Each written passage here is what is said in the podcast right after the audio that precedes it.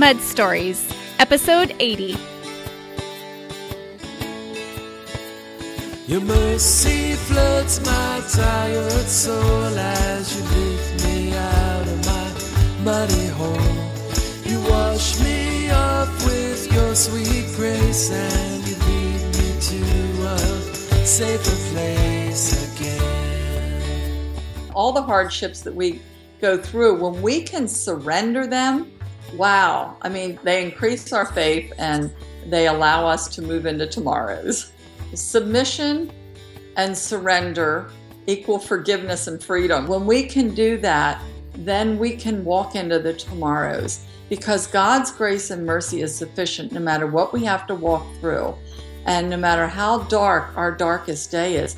It's not our entire life no matter what your darkest day is, your most hurtful memory, whatever that is, it is not your whole life. It is a piece of it. It is a part of who you are. And yet, you do not need to live in the sorrow or the memory of that. And recognizing that and bringing back all the good memories and all those things that I have to be thankful for is what carries me forward. Our darkest day does not need to designate what our future looks like. Hi, my name is Jackie Watkins, your host, and you're listening to Mud Stories, a podcast dedicated to bringing you inspiration in your muddiest moments, hope to make it through your mud, and encouragement for you to know that you are never alone. Hey, friend, welcome back to the Mud Stories podcast. I'm so glad you're here with me again today because this is an episode that I have really been looking forward to for quite some time. And I think it's because when we have a chance to talk to someone who's walked through immense tragedy and pain, someone who's learned to lean hard on Jesus in the midst of profound suffering, and even ongoing current hardship, it really is an opportunity for us to learn and grow and be changed because of their story. And that is my hope for our time together today, because today we're going to be talking about when unexpected tragedy enters our lives. Our propensity often is to be angry with God, and we tend to choose bitterness instead of forgiveness because, frankly, it's just easier to be mad and to be angry instead of choosing to forgive. We hold on to things inside, sometimes on the outside, sometimes we talk about it, sometimes we don't. But we start to face lots of challenges. And, you know, it's such a challenge to suffer well when we're handling something that's really hard. It's hard to release our bitterness and our anger and our fear because really fear is what is beneath staying angry. And instead, it's such a challenge to choose forgiveness. It's a challenge to move forward in love because we don't really feel like loving. We feel hurt and upset. And really loving our way forward through whatever comes is what we're called to do. And yet it is so hard. And we have no promise as to what it is we'll face, what it is that will come into our lives, except we do know the truth that God promises to be with us in it. And that is a truth that my guest today, Terri Roberts, knows very, very well. Terri is an author and a speaker battling stage four cancer as we speak. She is a mom to four boys, a beloved grandmother, and she lives with her husband Chuck in Lancaster County, Pennsylvania. Terri, welcome to the show. I am so very glad you're here. Thank you, Jackie. Thank you for having me here. Of course. Well, before we get to the events of 2006, could you share a bit about your growing up years with me and what life was like as a young girl and eventually a young wife? I know you were an infant born with club feet. You had some challenges growing up in your young adult years, and then you began to uh, become close to Christ in your young adulthood. And I'd love to hear about that. Yeah, I grew up a very happy go lucky child. I mean, wonderful parents. We lived in the country um, until I was in sixth grade. And I just loved roaming the countryside and the woods and exploring and, and having my neighborhood friends. And um, yeah, so I grew up very happy go lucky. And then we moved into the city, into uh, Lancaster City. And that was quite different from my rural setting. Um, but I, um, yeah, I learned a little bit about um, city life isn't like country life. And I was uh, going to a parochial school in the city, and I expected everybody to have halos on their head, and of course they didn't. right. that came as a shock to me. As a 13 year old, I guess. Um, but anyhow, then, um, you know, I, I actually uh, got married at the age of 18 and, um, you know, gave away my, all my dreams of becoming an airline stewardess and a model and, and married this wonderful, wonderful Marine. And uh, oh. he was my husband and, and God gave us four wonderful sons. Uh, that we were just very proud of. But in the midst of that, those childbearing years, I witnessed this change in my mother, and she had started attending a Bible study. And it was at a time in my life where I was pregnant with our third son. So, a young mother and you know, raising children and making decisions. And at that time in my life, what, what I saw in my mother was something that I, I yearned for a real depth in her faith, that um, in the way it was changing. And I uh, started uh, a Bible study in my own neighborhood. I had never heard of Bible studies, but it was something that I pursued and invited women from different denominations or no denomination that I knew or didn't know. I just knocked on doors um, in my neighborhood. I love that. I love that you just took action. I mean, I did. Yeah, it's so good. I actually met the women that had developed the uh, the Bible study. The, the, the, the, program was called Neighborhood Bible Study.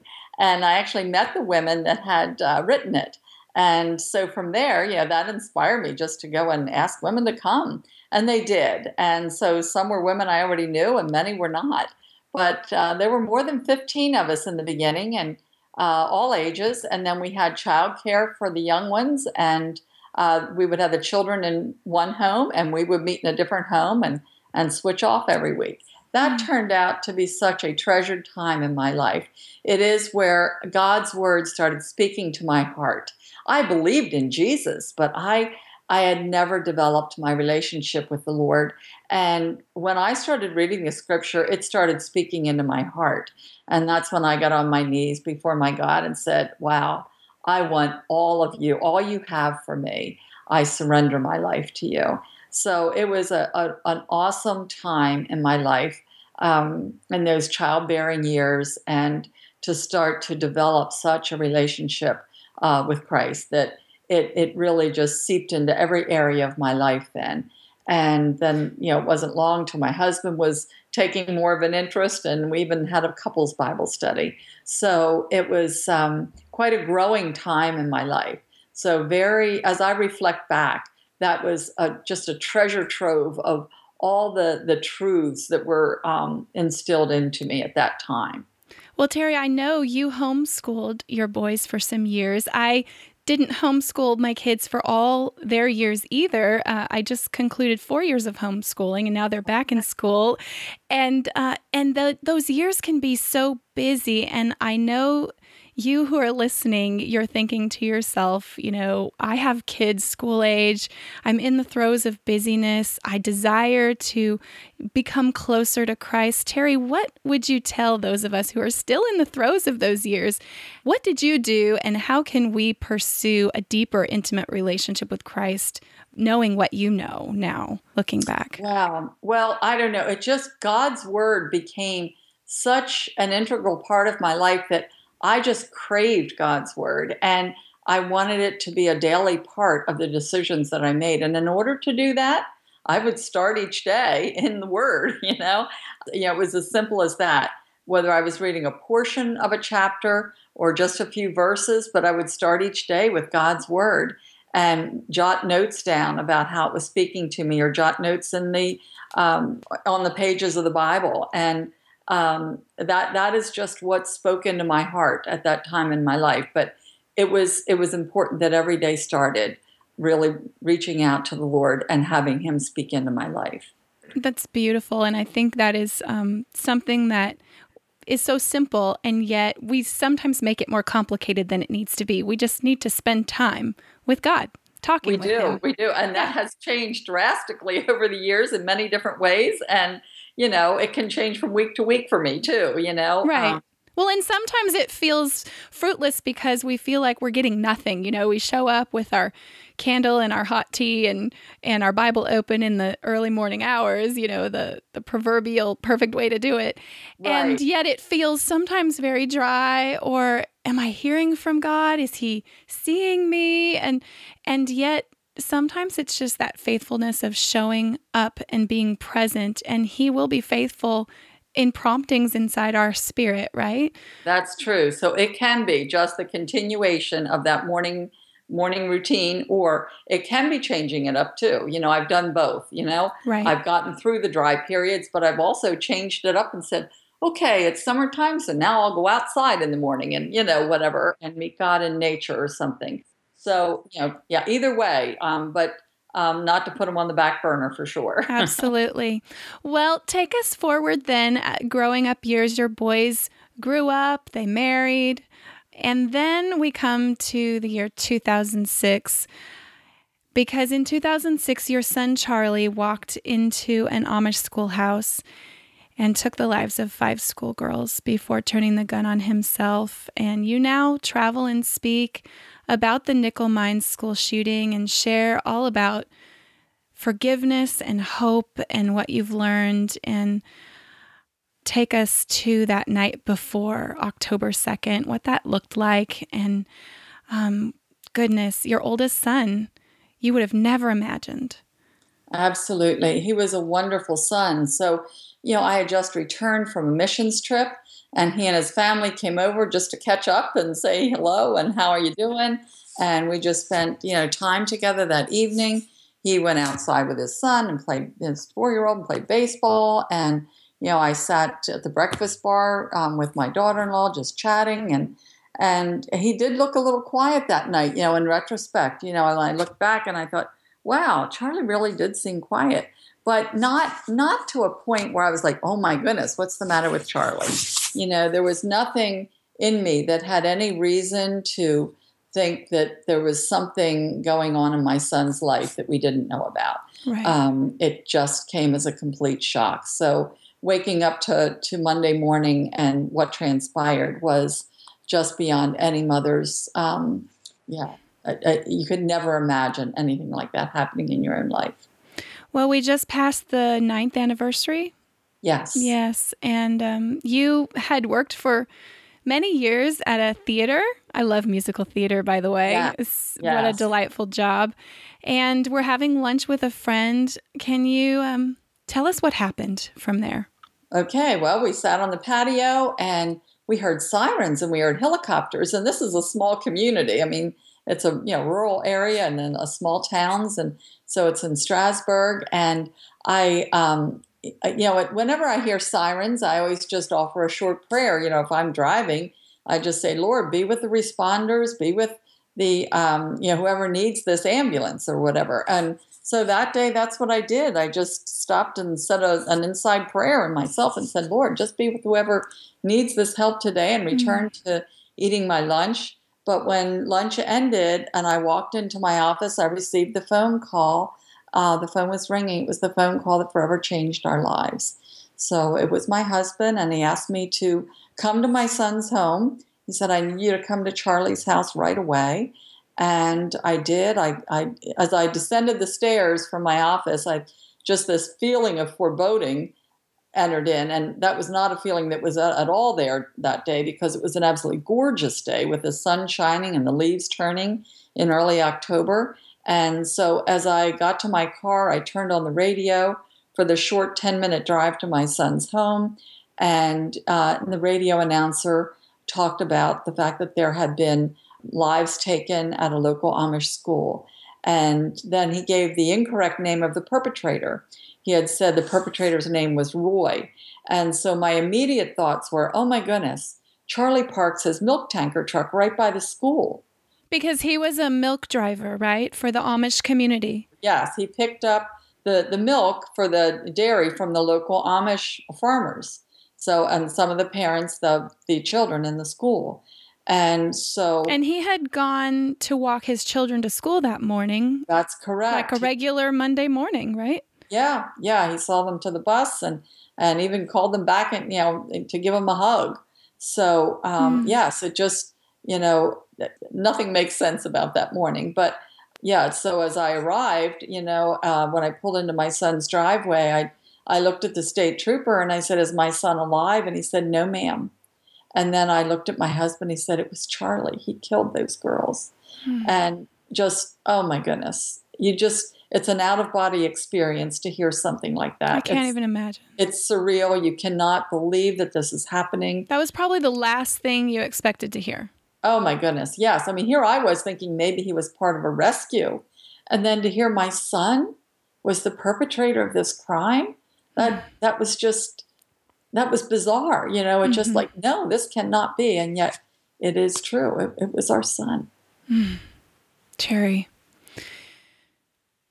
So hard. I can't even imagine.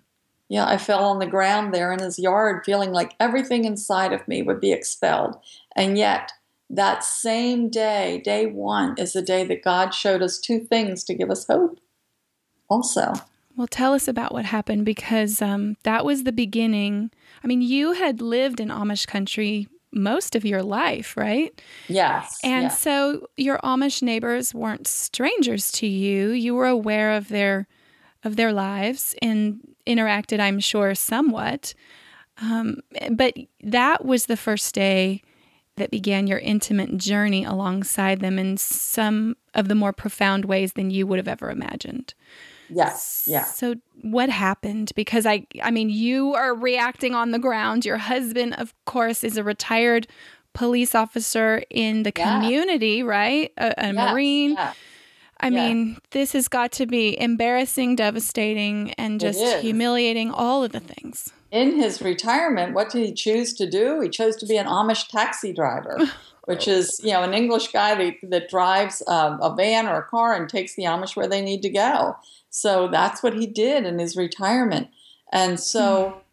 all day long, my husband, you know, once we returned to our home, all day long he did not raise his head, and the tears just kept flowing, and he kept repeating over and over again those poor mothers, those poor fathers, those poor children we'll never be able to face our Amish neighbors again. We're going to have to move far away. And so he kept wiping the tears away with a dish towel. And he did that so often that he actually wore the skin off of his forehead. There was like a little hole in his forehead. Hmm. And our home was filled that day with uh, family and friends that, that kept, you know, that come, came to visit us.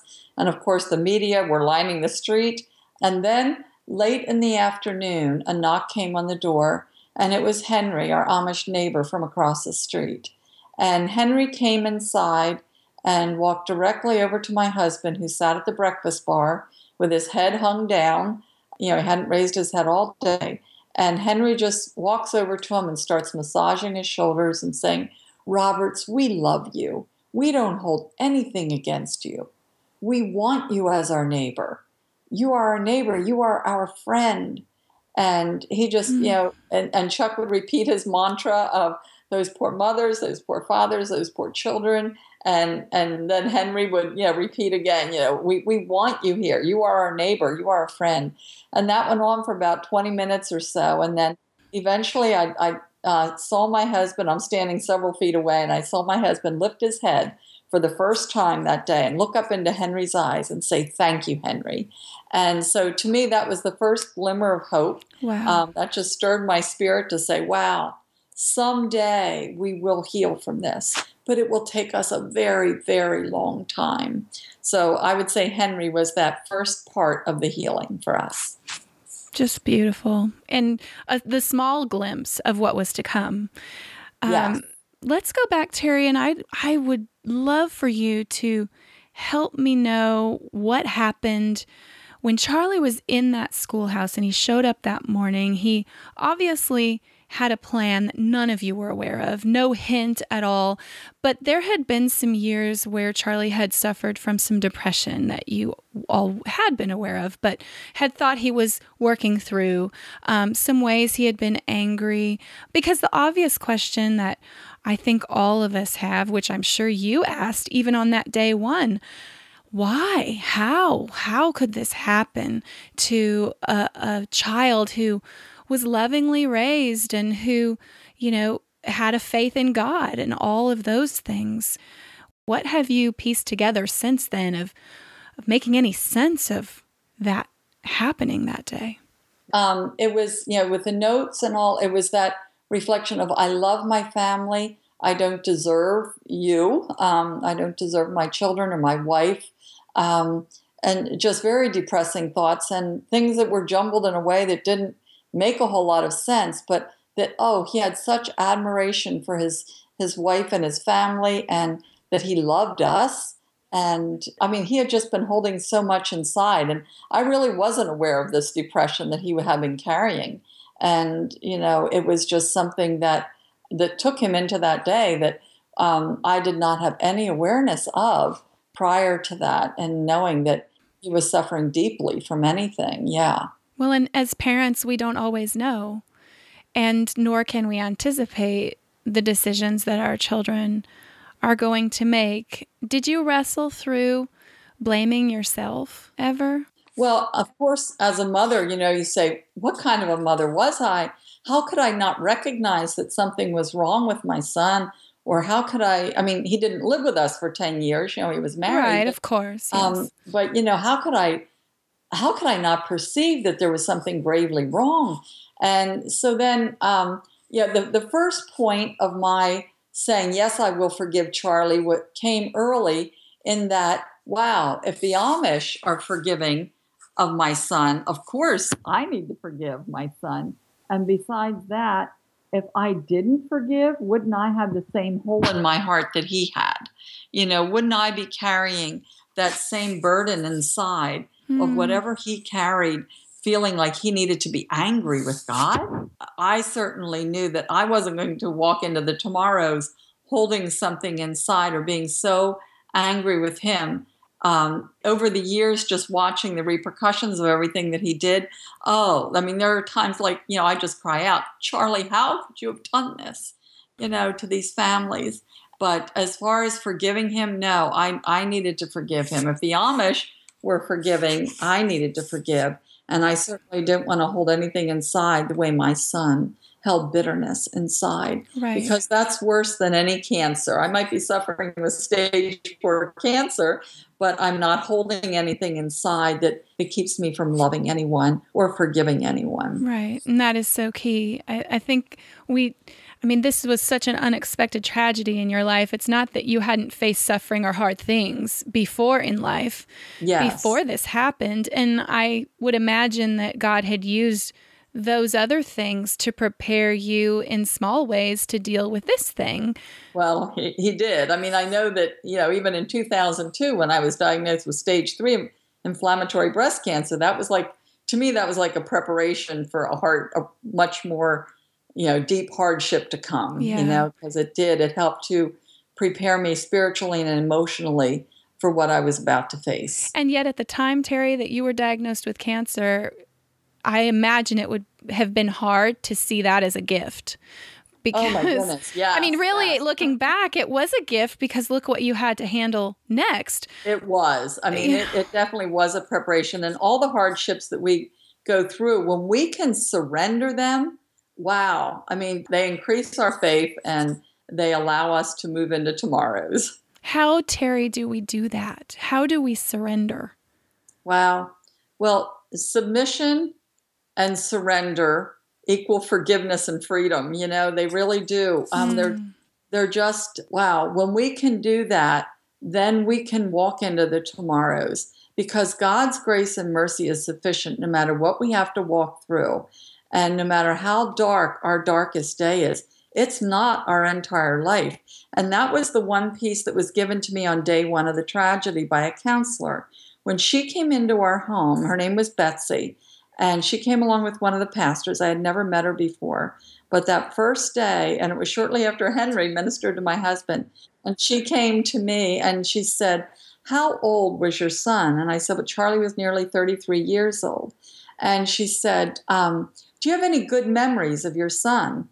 I said, Wow, he wasn't perfect, but I have wonderful memories of my son. She said, What happened on this day was this much of your son's life. And she held the palms of her hands together. and uh, with about a half an inch uh, distance uh, in between. And she said, What happened on this day was this much of your son's life. Hmm. So, what I like to share with people is no matter what your darkest day is, your most hurtful memory, whatever that is, it is not your whole life.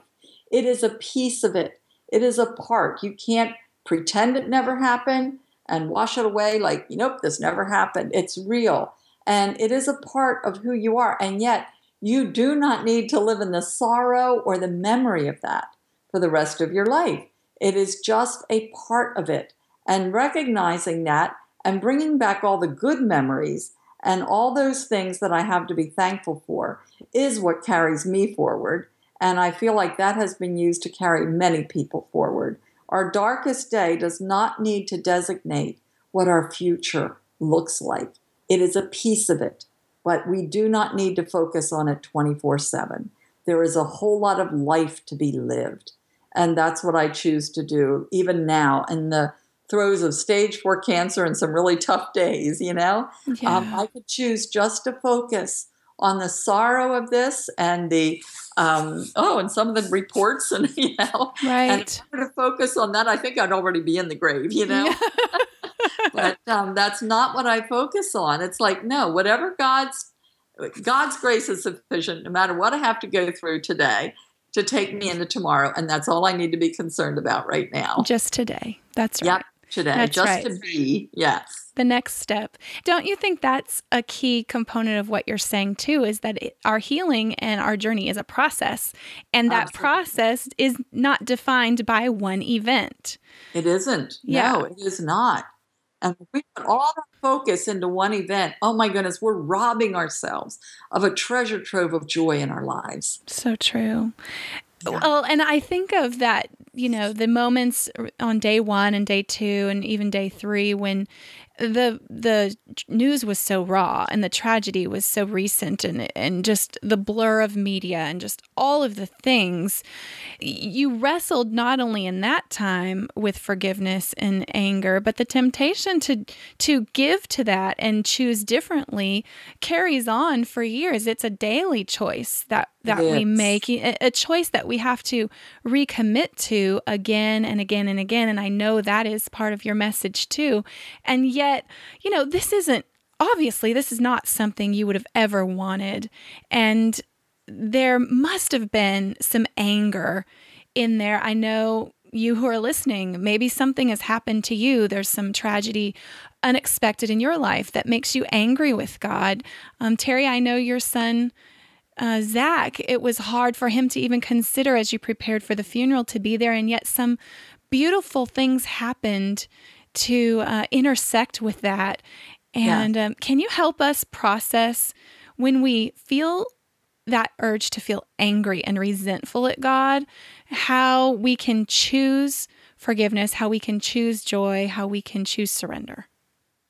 Wow. Just, you know, by saying, okay, Lord, I have no control over this situation and I am giving it to you. You show me the next step that I need to take in order to just release this to you. You know, if God, if you sent your son Jesus and he could die for me, mm-hmm. what do I need to surrender in my life in order to let this go, in order to let joy start flowing in again? You know, it, I don't know. God just shows us how we can let go and let Him when mm-hmm. we just totally submit and surrender it to Him. So it's not an easy thing to do, but it starts with a choice. It's that choice of, yes, okay, take this ugliness and now show me how to walk through it. Show me what a tomorrow can look like. I'm surrendering this to you. But it takes surrendering to the Lord, you know, before you can do that. And um, I think in order to, um, if, if we if we call ourselves Christ followers, we need to go back to what Jesus teaches us, like in the Lord's Prayer, and we need to surrender our daily walk in a way that um, that He can walk us through it, not by our own might and not by our own decisions of Mm. how oh I can beat this thing. No, um, this is something that. What do you want me to to learn through this? How can I surrender this in order that it can glorify you? So beautiful. Can you share with us a little bit about the day of the funeral, the day that you um, went to the cemetery with your family, the day that the love and forgiveness of the Amish made such a punctuated exclamation mark to the world? Wow. To arrive at the funeral, to arrive at the, the burial grounds where my son was buried, and to be exiting our cars, and then to see around 40 Amish coming and surrounding us like a crescent prayer covering Mm. at the gravesite was a sight that, I mean, it was just, it just took your breath away. I'm away. sure you'll never forget it. Oh my goodness. Oh my goodness. So The world can't forget it. The world cannot forget it. Yes. It's just yes, yes. So to remarkable. have that surrounding us, and then as that service ended, the first two parents to come and greet us were the parents that lost two daughters Hmm. at the hand of our son. Not just one daughter, but two daughters at the hand of our son. And they came and greeted us and held out their hands to us and said, How are you doing? We're, we're interested in how you're doing. It's like, wow, wow. wow, who does that? Who does that? I mean, that is surrender, and, and you know, just that's a surrendered heart saying, "Okay, Lord, Your will, not my will, be done." right. And walking in the truth of what God's word instructs us to do, whether we feel like it or not. We can't base our decisions on feelings and emotions. God gives us our feelings and emotions, but that's not where the ultimate decision comes in. It's a choice. And what a beautiful display of truth they Yes. made in that day, It displaying was that. amazing. Yes, it was Amazing. amazing, and they have lived it out. They have lived it out, and and oh my goodness, I mean, Did you have any idea that this was the capacity of your neighbors that you'd Oh lived next goodness, to all no, these years? I mean, Terri, what a surprise. It is. And I mean, nine years later, here we are, and I get out of the hospital, and it's Christmas time, and Rosanna comes to visit me. Now, Rosanna. Oh, I'm so glad you're going to tell us about Rosanna. Tell me. Yes, yes. Well, Rosanna was the youngest child in the schoolhouse, and she is still tube fed and in a wheelchair. So her life is very different um, from even the rest of the situations. Um, and uh, I, I, in the book, I describe like how I ended up going to visit with Rosanna weekly, but that is what I do. well, because I- you started visiting each of the families. Oh, yes. My husband and I both visited each of the families in January and February and maybe into March of that of 2007, that first year. We chose to go visit each family. Um, Terri, that must have been so scary. oh my goodness, my husband couldn't go to the first family. you know? Oh, no.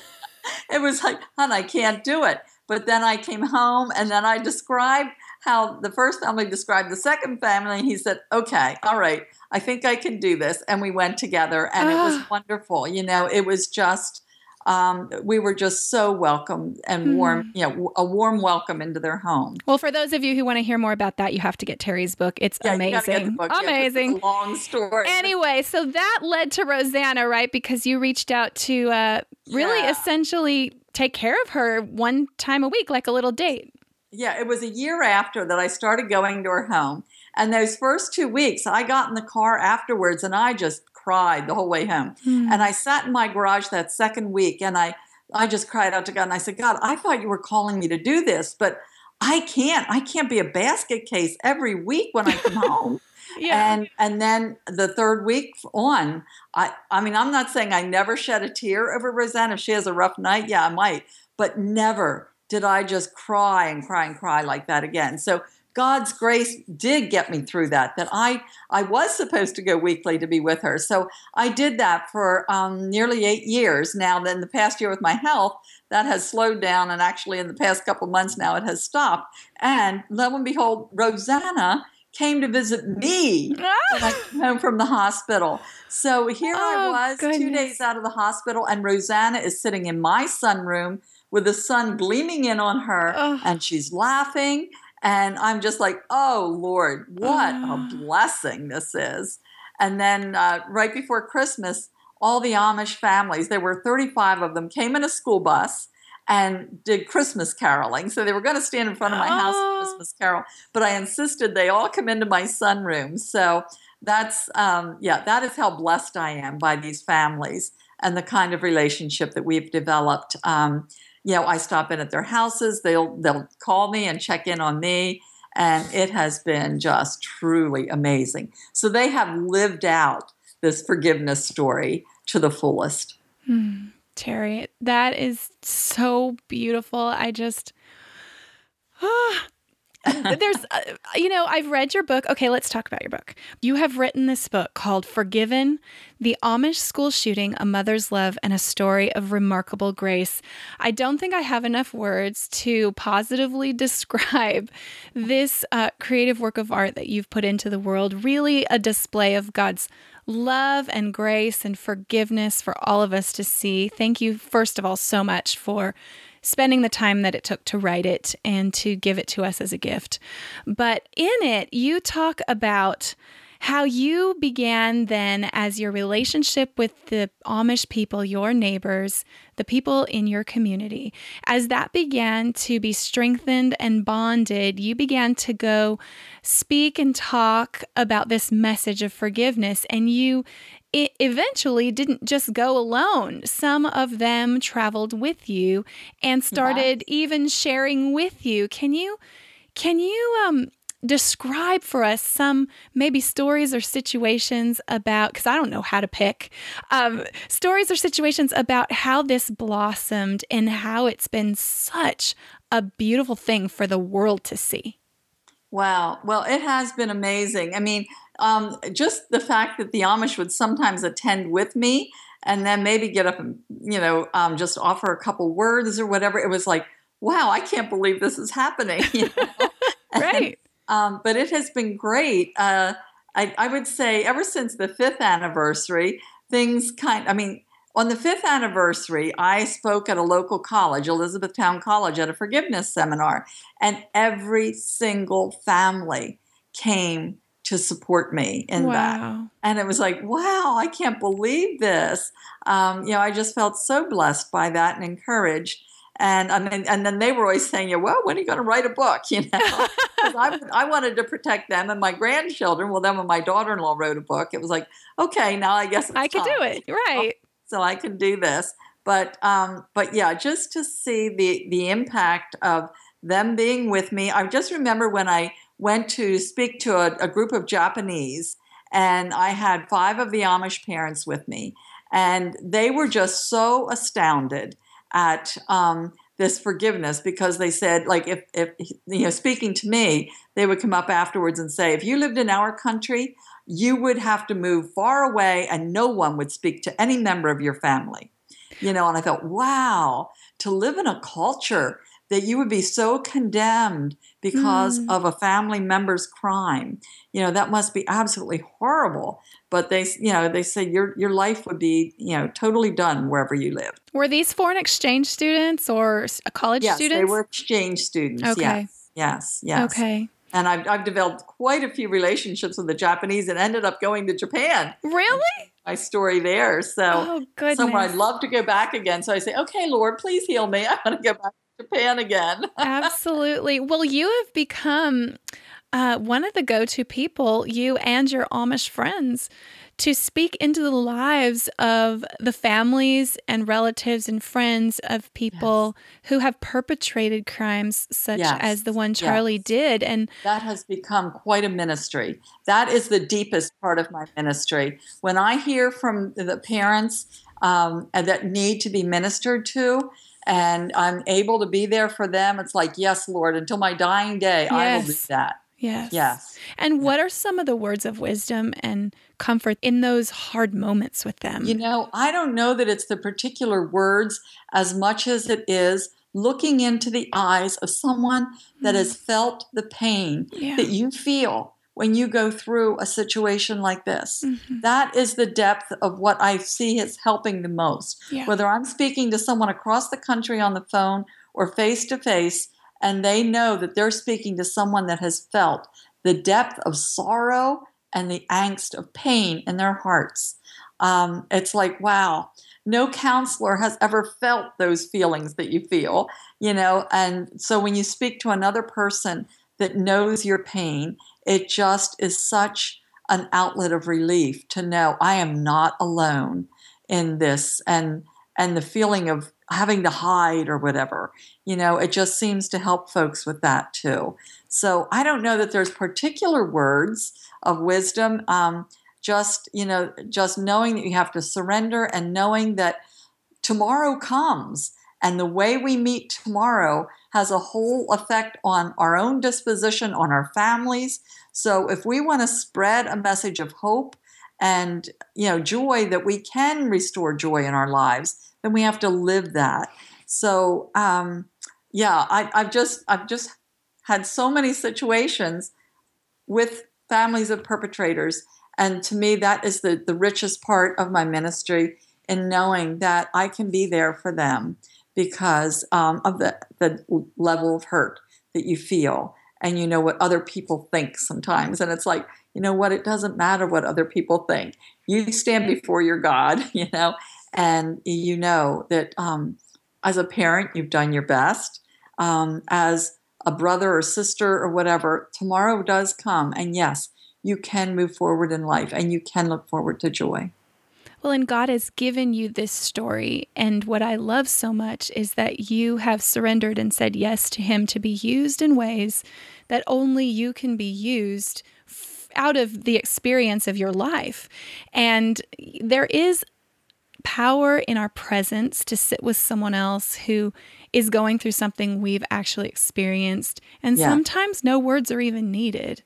Correct. You know, it's just Correct. that power of presence. I think it is. The Jewish community calls it sitting Shiva with okay. people and it's just that time of just the power of our presence being near near to them mm-hmm. that's what mm-hmm. i'm hearing you describe and yes it is It is. may yeah. we all take the experiences of our lives that have been hard and difficult and be present with someone else in them yes be able to share your story you know sharing your story it's there you know you've lived your story and how you've walked through it may help someone else to walk through their story that it, maybe it's so fresh for them and they need to just have a listening ear and know that somebody else has felt their pain.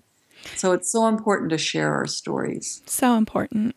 Terri your book is entitled forgiveness and most of us struggle with forgiving, especially when the person we're trying to forgive or the situation we're trying to forgive, whether that be a loved one or even God, when it doesn't feel like we get anything back from them. There's no mm-hmm. indication that they're sorry or they don't change.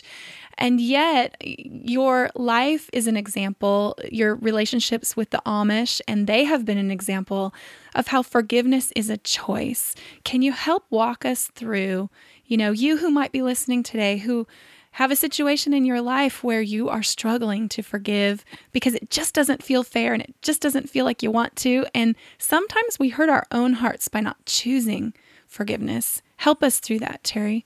Yes. Well, my son would be the ultimate um, example of the wrong choice and holding on to bitterness inside and and choosing to um, blame God for this bitterness that he felt. And so when we are able, uh, whenever we're holding something inside like that, we are only taking the hurt and forming more of a cancer inside of ourselves mm. because then it just goes deeper and deeper. And when we can allow that to be released and say, okay, this doesn't feel like something I want to forgive, and yet I will make that choice. I will walk through this and I will choose to forgive. Now, help my unbelief or help my, um, you know, help my inability to to face tomorrow because that is what I want to do. And God's grace does do that. It gives us that ability. I know for myself, I wish my son would have had Philippians 4 8 and 9 on his lips every morning. Um, whatever is good, whatever is noble, whatever is right, whatever is pure, if anything is excellent or praiseworthy, think on these things. These things. And yes. the God of peace will be with you. Mm-hmm. You know, if we could start each day looking to those things instead of choosing the bitterness and holding on to those things that have brought us so much hurt and sorrow. Mm-hmm. Mm-hmm. So I guess that would be, you know, start your day with Philippians 4, 8, and 9 and just ask God to show you how to let go and let God. And practically beyond that, Terri, you have a favorite life verse right before those two verses. Yes, I that do. you That love to say. And I'd love it if you'd share that and then also share with us any practical tips you've learned either through your own experience or from Okay. your Amish friends about, yes, we can choose to say we're going to forgive, but are there any practical things we can do? Like saying Philippians 4, 8, and 9, 4, 4 through 6, other Right. things that you would offer. So the Philippians 4, 6, and 7 are do not be anxious about anything, but by prayer and petition with thanksgiving. And I'm lifting my With hands in the air right now. with thanksgiving, present your requests before God, and the peace of God that passes all understanding. Mm. And I touch my head there, and then and um, peace of God uh, passes all understanding. Guard my heart, guard my mind in Christ Jesus, because I always feel like you know I put my hand on my head and my hand on my heart. Guard my heart, guard my mind. Yes. So that's been that's been the way I say it. I say it with boldness every time I say it, whether it's through cancer or through the tragedy. But I just say it with such boldness because I want my heart and my mind protected so that it can release these things. So we can speak God's word and its truth over our lives, Yes, remind our hearts of it. That's one way, yes? Yes, yes. So speak it out boldly and frequently. Yeah, just to, to know that it's there daily for you and that it doesn't go away. It's there, it's true. Yeah. And um, yeah, as far as I, I don't know, with the Amish, their acts of kindness that they do um, and just making making a touch. Like anytime there is a crime perpetrated against them, if it's an accident, they reach out to the the, people that caused the accident, you know? Where in our case it was it was a criminal offense and and they reached out to us. So when we reach out um, to those that we rather shy away from, it breaks down barriers and walls. And Mm. I, I don't know, to me, that's a real practical thing to do to just encourage yourself to go beyond what feels comfortable. And um, yeah, just take a step forward in touching someone's life, even if it's someone that has hurt you deeply. That's so good. And even beyond just touching them in a in a abstract way, but actually touching them in a physical way Yes. could could break and shatter that awkward my barrier, right? I I think I heard some marriage advice that you should always fight touching. and um, you know, it is pretty hard to fight when you're touching. you, You, know. I Yeah. heard that one before, but I like it. well, I, wa- I that was the G-rated version. Uh, Right, right. The actual advice was to to to fight naked, and that will really dispel your argument. You know, but dismantle things. Yeah. that's not the G-rated version. Oh. But it, you know, that is what the Amish did for you. They came to your house, to your door, touched Henry touched Chuck's Yes. shoulders. You know, Yes, um, yes. There was a physical display. yeah. Yes. Yes. And it's like walking out what is right and trusting that God will bring our feelings to follow. Absolutely, absolutely. I, for Henry, I remember him saying, "My knees were shaking so bad." He said, "I, I kept walking toward your house, and then my knees were like knocking." and he said, "Then I turn around and go back." He said, "I kept going back up my hill until I felt like, you know what? It's harder for me to go back up my hill than it is to go toward the Roberts house. It was easier to go back to the Roberts house than it was to go back up my uphill. hill with my knees knocking." Yeah.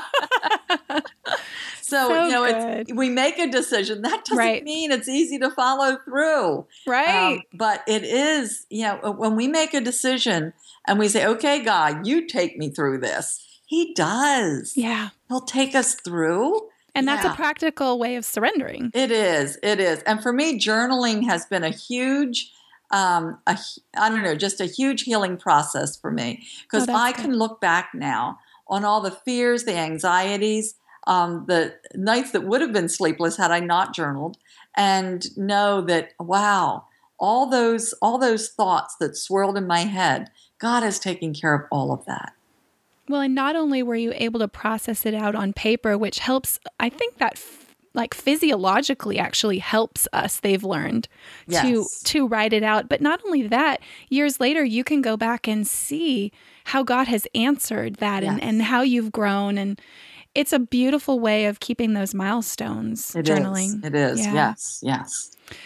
Well terri talk to us about your health now i know that you're you're battling a new piece of adversity and we would love to be with you in that and join our hearts in praying with you through that and um, update us on how how your health is and your cancer's doing Okay, okay. So I was diagnosed stage four in August of 2014. So I think it's been about 16 months now.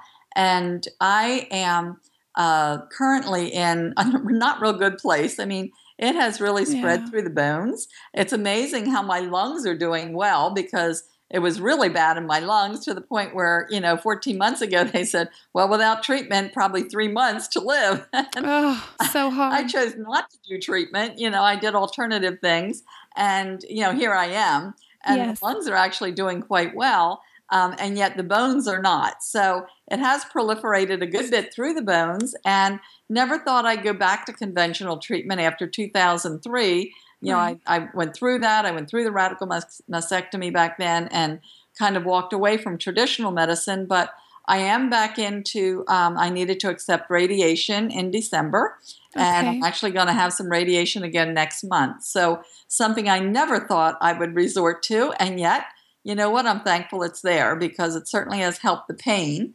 And uh, right now, my prayer is that I will be able to be off of pain medication completely because it has totally messed with this natural health lady's way of doing things yeah not have my taste buds.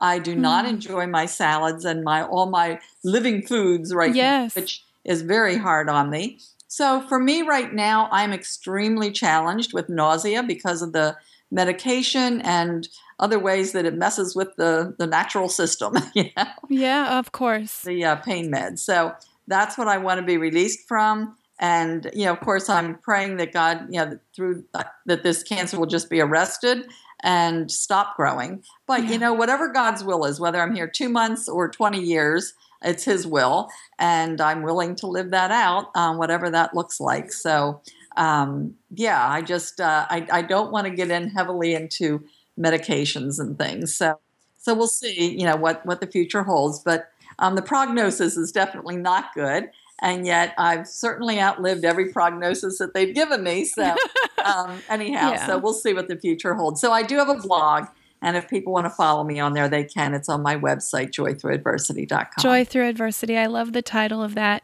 Terri, for anyone facing cancer, maybe with a child facing cancer or a loved one, or Mhm. maybe today they're in a similar place as you, facing um, the goodness of heaven and yet the difficulty of leaving those that, that we love.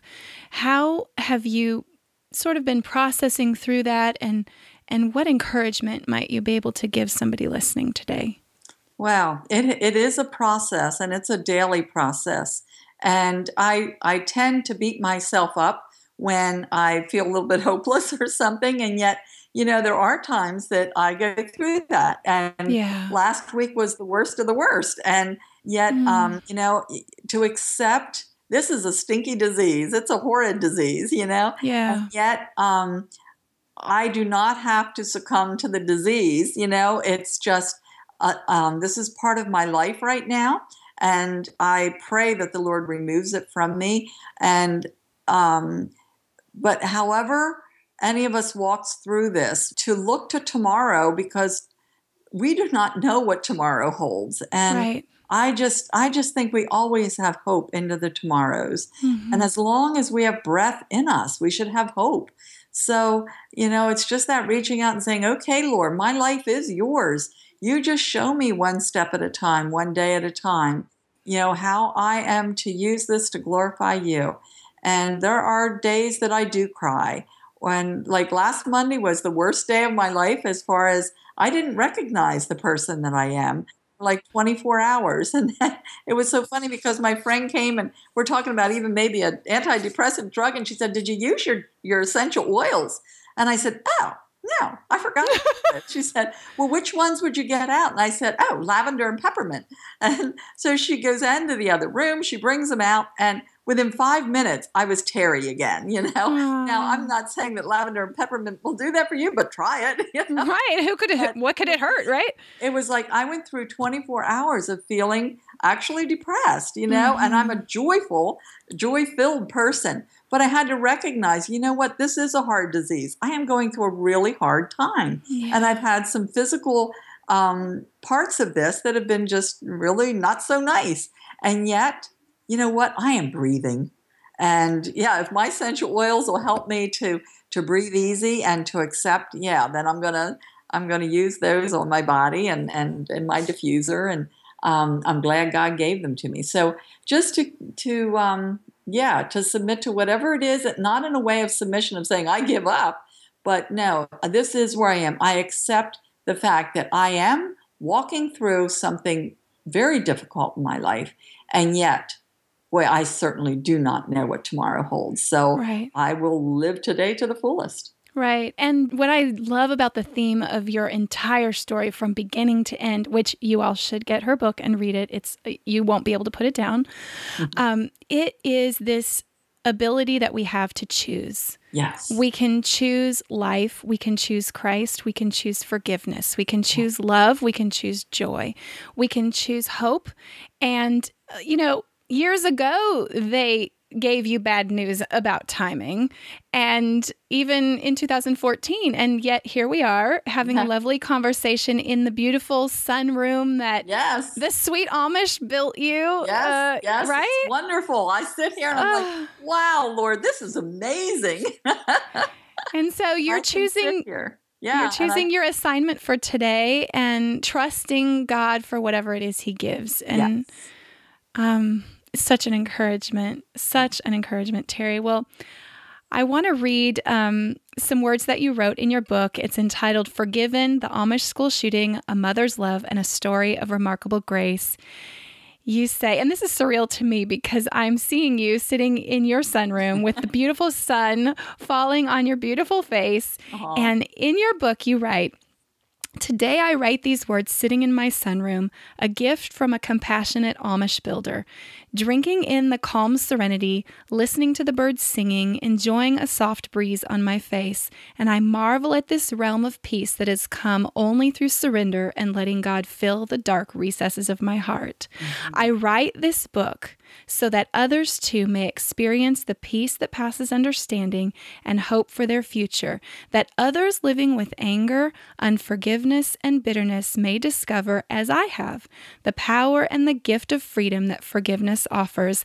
I mm-hmm. invite you to come with me on my journey of faith into an unfathomable abyss, a darkness too deep for the human spirit to encompass. Share my journey into healing one step at a time. May this day be the beginning of your own journey. Mm. Terri, just beautiful. And uh, that is my hope. I'm so thankful that you joined me today, that you shared your story with us all. We can find you at your website, Joy Through Adversity. How can we specifically pray for you? Mm-hmm. Just that God's will be done. I mean, I would love to be healed of cancer, um, but you know, whatever His will is, um, yeah, it's just I, I, the disease would be eradicated from my body. I would love that. okay, well, um, let's pray right now. Okay. Lord Jesus, we just bring our sweet sister Terri before you today, and I know the marvelous things you've done through her life. You've been so faithful. You have revealed yourself to her again and again, and in turn, she's chosen to use her life story to glorify you, to bring others to uh, marvel at your love, to propel others to choose forgiveness, and to help give them hope in the unexpected tragedies that they face. And so, Lord, we know that you are in control. You are sovereign over all things. You had Terri's days planned out before the beginning of time, before she was even conceived in her mother's womb. And Lord, we trust you for the days that you have numbered for her, for the work that you have assigned her to do, for the joy that she's to hold in her heart heart each and every day moving forward. And Lord, we ask that you, as our healer, would come and that you would have your way in Terri's life. Um, of course, we would ask for you to heal her body, that you would um, arrest this cancer that is in her bones and throughout other places, that you would give her the strength and the wisdom with her doctors and her family to make decisions about her treatment, to live in the hours and the very real um, side effects that are happening with the treatments that she is is um, taking advantage of. And Lord, ultimately your will we is what we want to be done. And so we commit her to you. We thank you for her life. We thank you for what you've done in and through her and her receptivity and friendship and bonds with the Amish people, how they love her dearly, how we've all come to love the forgiveness that's been championed through such a bad tragedy all those years ago. And um, we acknowledge and admit that you are good even when it doesn't feel like you are. And you are with us and you promise to go before us and behind us and provide for us. And so, Lord, we thank you for Terri's life and we commit her to your hands and we ask for your goodness and your graciousness to reign in whatever way you desire. In Jesus' name, amen. Amen, amen Terri. Thank you, Jackie. Love you so much. I we've never met, but I feel like I know you as a sister in Christ and I'm so thankful for you and I you all need to go get her book Forgiven: The Amish School Shooting: A Mother's Love because it really is a story of remarkable grace. Terri, have a beautiful week. We are so thankful for you. Thank you, Jackie. Wow. I am so thankful for Terri for being here, for sharing all that she did, and for inspiring us to choose joy and forgiveness through our adversity. So today I'm super excited because thanks to Terri's publisher, we are giving away three copies of her book Forgiven. I thoroughly loved her book. I listened to it on audiobook. It was a compelling story. It kept me riveted to my earbuds for a few days. If you'd like to listen to her book on audiobook and you don't already have an Audible membership, you can sign up for a free 30 day trial and download Terri's book for free today. Just go to mudstoriesbook.com and sign up for a free 30 day trial with no obligation to keep that trial going. You can cancel at any time and you'll be able to download Terri's book for free. But if you'd like to be entered to win one of the three books that we're giving away, what I want you to do is head over to the show notes page, jackiewatkins.com forward slash episode 80. I'll have a link for it underneath the artwork of the show in the Apple Podcast app. And you can click right through and leave a comment. I want to hear what inspired you about what Terri shared. How can you practically use it in your life? And let's uh, shower Terri with some messages of love and encouragement and prayers for her journey as she continues to face her battle with cancer. I know as of today, she is off of that pain medication that she was, you know, concerned about how it was affecting her everyday life, and she is receiving radiation to help control the pain in her shoulder uh, from the the cancer that has metastasized there, and so she's you know living her days with joy. Uh, I wish you could have seen her in her sunroom reciting Philippians four.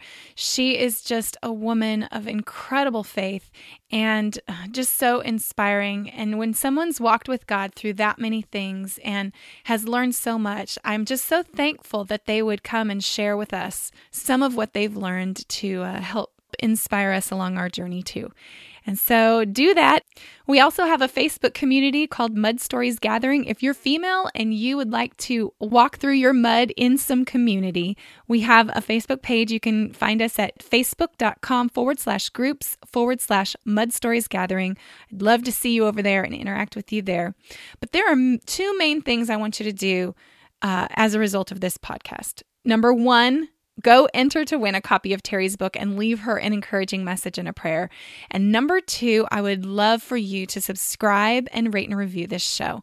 So this is going to be really easy. Most of you listen on the go. I know that. I listen on the go too. Whatever I'm doing, I'm busy and I'm not necessarily by my computer. So I've created a way for you to do both of these things right through the Apple Podcast app on your phone. Sorry to those of you who don't have Apple products, but I know most of you listen through the Apple Podcast app. So uh, just click on that skinny strip on the bottom that's playing this episode, and then you can uh, click on the artwork that says Mud Stories with Jackie Watkins. Underneath there, you're going to find some text with some hyperlinks. And I'll have links there for you to uh, go through and leave a message on the show notes page to enter to win one of the three books and to leave Terri an encouraging message. And number two, for you to subscribe to this show because I don't want you to miss any episode. Uh, I have some awesome things coming. Thank you so much for those of you who filled out the survey. I've loved your feedback. And that was at jackiewatkins.com forward slash survey. I'm going to be choosing winners for the survey this week. And so I'll have links there right in the app for you to enter to win one of Terri's books by leaving a message, to subscribe and rate and review the show, which helps iTunes show this show to more people so more people can be encouraged by these stories and for you to get updated each and every time I release an episode. Of course, you can find everything over at the show notes page, jackiewatkins.com forward slash episode 80. And I just hope you're having a great week. Uh, thank you for joining me here. It's my greatest joy to be with you each and every week. And I'm looking forward to next week when we will meet back up right here. Uh, I will be here sharing another mud story with you. And so um, it's my hope and prayer for you today that whatever it is you're facing, wherever you've been, or whatever lies ahead for you, that you will not only choose joy, but you will find a grateful song to sing. Have a beautiful day.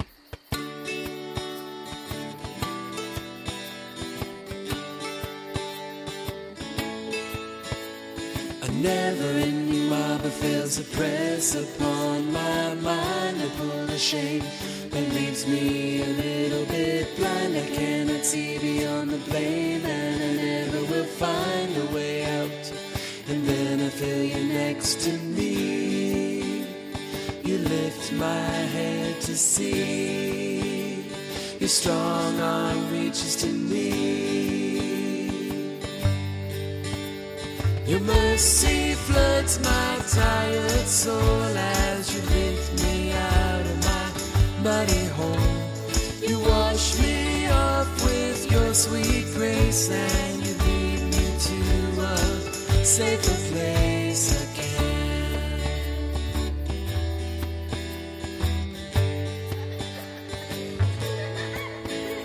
A never-ending marble fails to press upon my mind that leaves me a little bit blind. I cannot see beyond the blame, and I never will find a way out.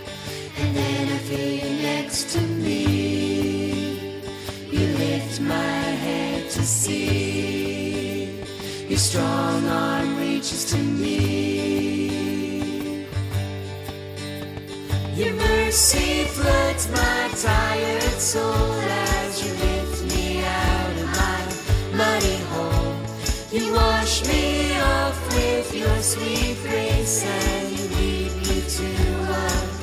safer place. You overwhelm my broken thoughts and you mend my lost and damaged heart. I find myself where I belong in your safe embrace. There's a grateful song to sing, a grateful song to sing, a grateful song.